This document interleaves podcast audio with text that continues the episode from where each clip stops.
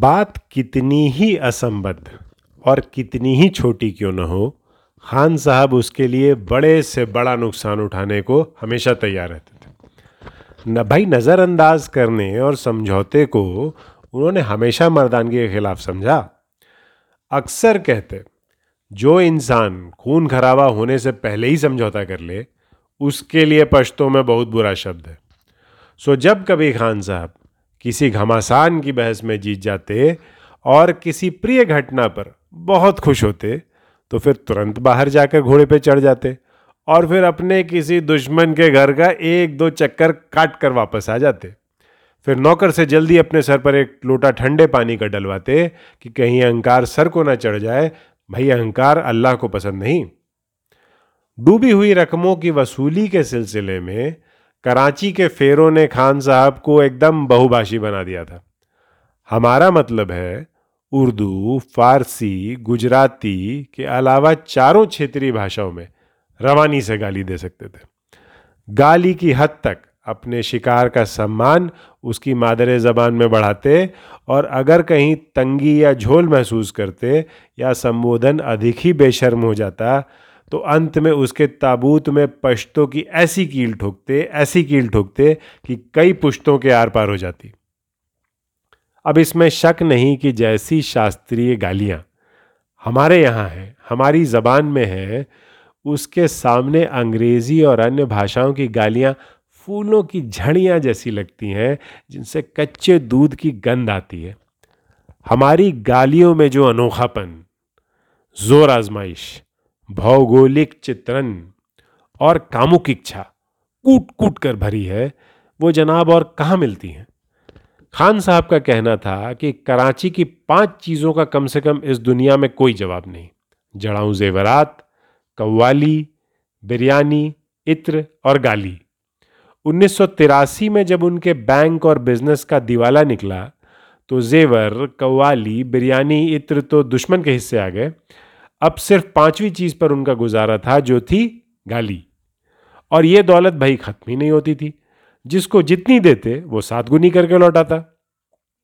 کہتے تھے کہ دشمنی اور بدلے کے بنا مرد کا جیون بالکل فضول، بالکل نردیش ہو کے رہ جاتا ہے۔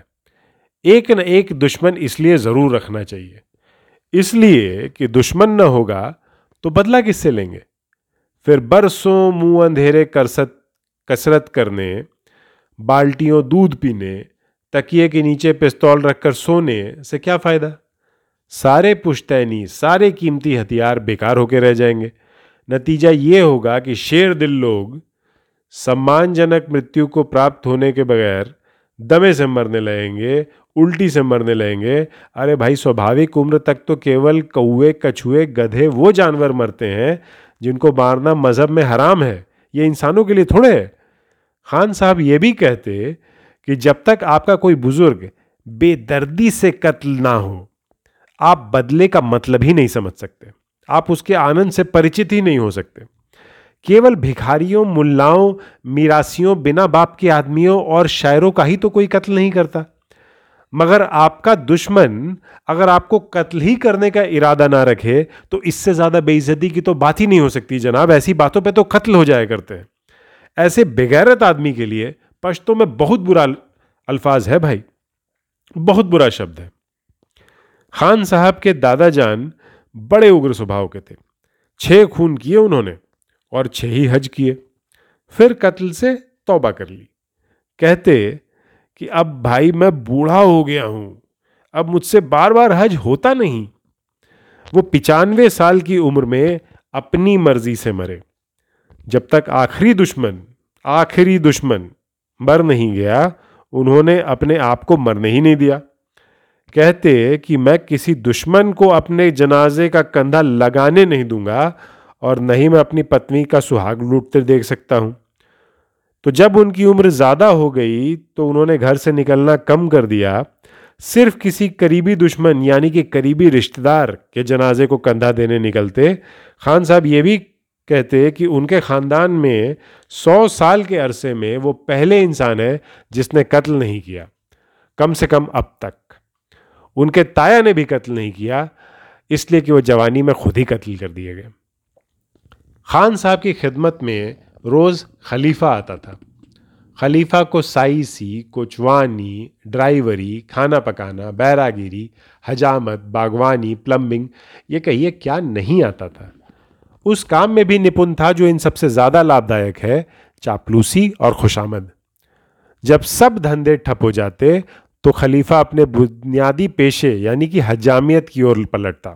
اپنے بیٹے کو جو پرکھوں کے اس پیشے سے تھوڑا لجت رہتا، اکثر نصیحت دیتا کہ بیٹا، حجام کبھی بے روزگار رہ ہی نہیں سکتا۔ حجام کی آوشکتا ساری دنیا کو رہے گی، تب تک رہے گی جب تک ساری دنیا سکھ نہ بن جائے۔ اور یہ سکھ کبھی ہونے ہی نہیں دیں گے۔ خان صاحب کو خلیفہ کے پکائے ہوئے کھانوں سے ادھک اس کی لچھےدار باتوں میں مزہ آتا تھا۔ کہتے ہیں کہ جس بات کو کہنے والا اور سننے والا دونوں ہی جھوٹ سمجھیں، اس کا گناہ نہیں ہوتا۔ وہ ہر دوسرے، تیسرے دن ان کے تلووں کی مالش کرتا، کہتا، خان صاحب، اس سے آپ کے دماغ کو تراوٹ ملے گی۔ ایک دن اچانک خان صاحب نے اس سے پوچھا، کیوں بھائی خلیفہ؟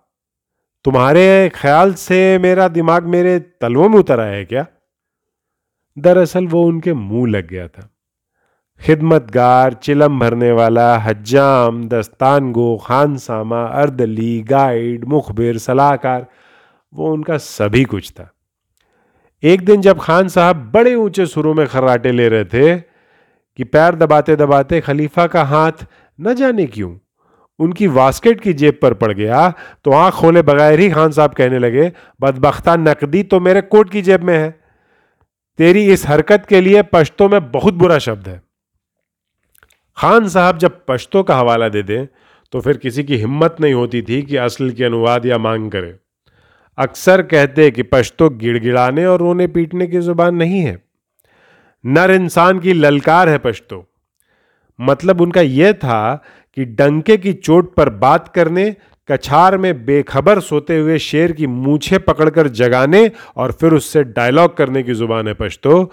مرزا صاحب اس زمانے میں کہتے تھے کہ خان صاحب ان لوگوں میں سے ہیں جو شیر کی مونچھے اکھاڑنے پر بھی بس نہیں کریں گے، بلکہ اس کے منہ میں اپنا سر دے کے یہ ریسرچ کرنا چاہیں گے کہ یہ شیر ویجیٹیرین ہے یا نان ویج بھی کھاتا ہے۔ اب کہاں رہی خان صاحب اور ان کے جیسی نہ جانے کتنی ملیح آباد کی شخصیتیں؟